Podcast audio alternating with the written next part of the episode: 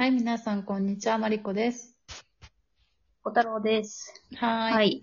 ちょっとね、トーク外で、えーあの、デザイン思考について喋ってたんですけど、うん。ちょっと改めてマリコさん、デザイン思考って何か簡単に説明してもらえます？えっ、とですね、デザイン思考というのは、えっ、と、スタンフォード大学の、えっ、と、う教授が、まあ、言い出したのか、まあ、ちょっとそれが結構有名になっていて、えっ、と、イデオという会社をその教授が立てたんだけど、まあ、えっ、と、いろんな、まあ、物事とか、サービスとかうん。商品開発をする上で、その、アイデア出しとか、その商品開発を、まあ、完成させるまでの過程がいろいろあるじゃないですか。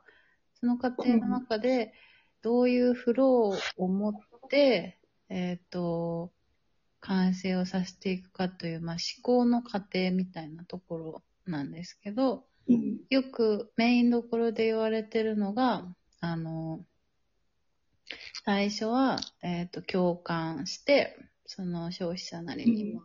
で、その後に、えっ、と、インタビューをしたりして、えーえーと、あと、その後にアイディア出しをし、そのアイディアを、えープロトタイプという、まあ、テステストしなん、うん、テストをすると。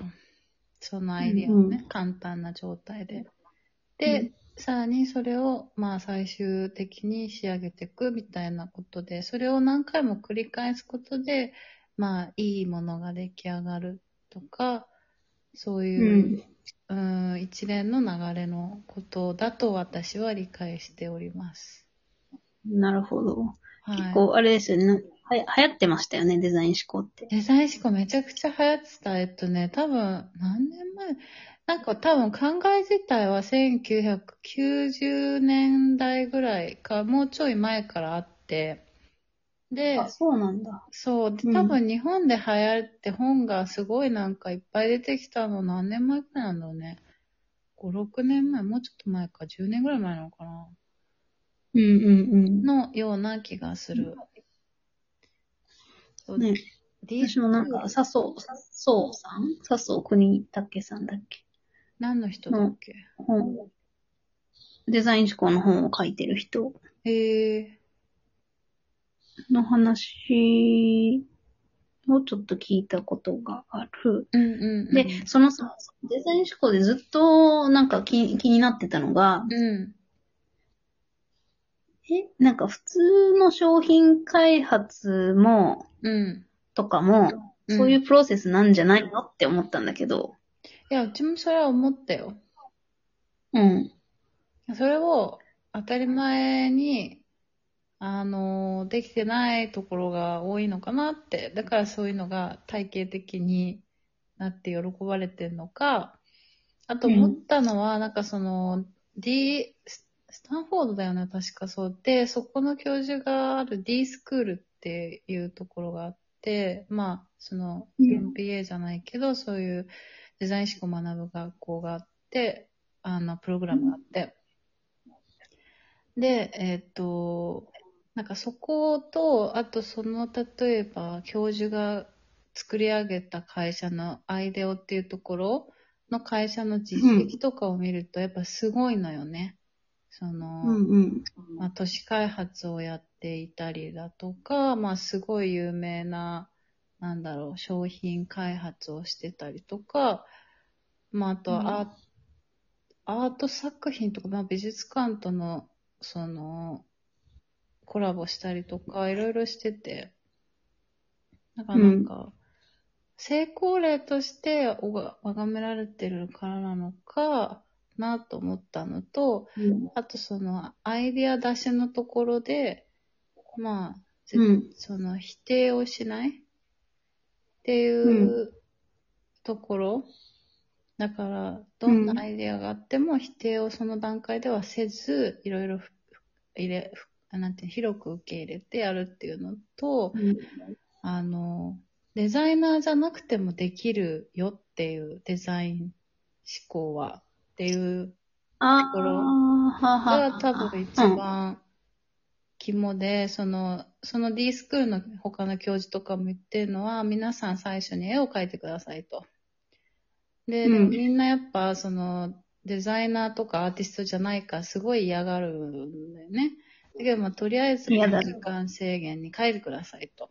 最初のワークショップで言って、で、で、その子から、あの、皆さんこういう絵を描くの苦手だと思ってますけど、あの、デザイン思考はそういう、なんていうの？苦手意識を持たなくても皆さんが実践できるものですとうん。いうような感じで入っているから、多分そこが、なんだろう、汎用性がすごいんだよね。デザイナーだけじゃなくて、その、うんいろんな分野の人に使えるアイディア、なんかこう創造的なアイディアを出すときに使えるっていうので受け入れられたんじゃないかなと思っております。ああ、今ので納得した。だからデザイン思考って、うん。え、あれかな？デザイナーがやってたのを一般化したっそう。てこと？多分本当そうあ。だから、普通にデザイナーって、なんだろう、アーティストの起点って自分の興味なんだけど、デザイナーの起点って多分何かしらの改善だったりとか、その、そうね。クライアントの課題とか、ね。そうそう、クライアントの要望を聞いてとかだと思うから、その、そう、過程を多分もう普通にやってたんだと思うんだけど、それを、なんか多分ビジネスのとかにもうん。愛用させたところが、すごいのかなって、うちは勝手に思っている。なるほどね。うなるほん。どね。そうそうか。こう、流行ってる、流行ってた割に、うん。あれ？それ普通普通じゃないっていうか、なんかこの、こそう、独自性。うん。でう、もなんだろうなって、やってて。うん。まあ、なんだろう、それをクリアに分かりやすくして理論にしたっていうのが、あんじゃないのかな。うんうんなんか、う、うまいなって思った。なんか、うん。マーケティングではないけど、うん。うん。なんかそういうところなのかな。ね、今は。どうなんだろう。なんかまあ流行りしたりっていうものでもないような気もするけどね、デザイン思考って。使うときは使うし、使わないときは使わないし、みたいな。うん。うん。ね。あ、でもなんかよかった。まあ疑問が解けて。あ あ、そう、よかったです。うん。けど、けど。なんか、あれだよね。こういう思考系って流行りしたりあるよね。なんか、あの、あるね。今多分アート思考でしょ？で、その前がデザイン思考でしょ？あとなんかその間にハウツー本とかでさ、なんかその、できる人の食事方法みたいなさ、うんうんうん。そういうところとかもあったし、なんいっぱいあるよね。そう、瞑想が流行ったりね。うん。なんかさ、それを作る側になりたいよね。うんわかるわかる。ブームを。そう。でも、大概、アート思考はね、どこから来てんだろう。誰が言い出したとかあんまりはっきりしてないんだよね。理論化もされてないし。でもデザイン思考は確実にやっぱ教授だよね。あの、うんうんうん。教授が言い出した。名前忘れちゃったけど。で、 TED で話したりとかさ、そういうのでしてさ。なるほどね。そっか。ね、教授が大事なんじゃない？なんか。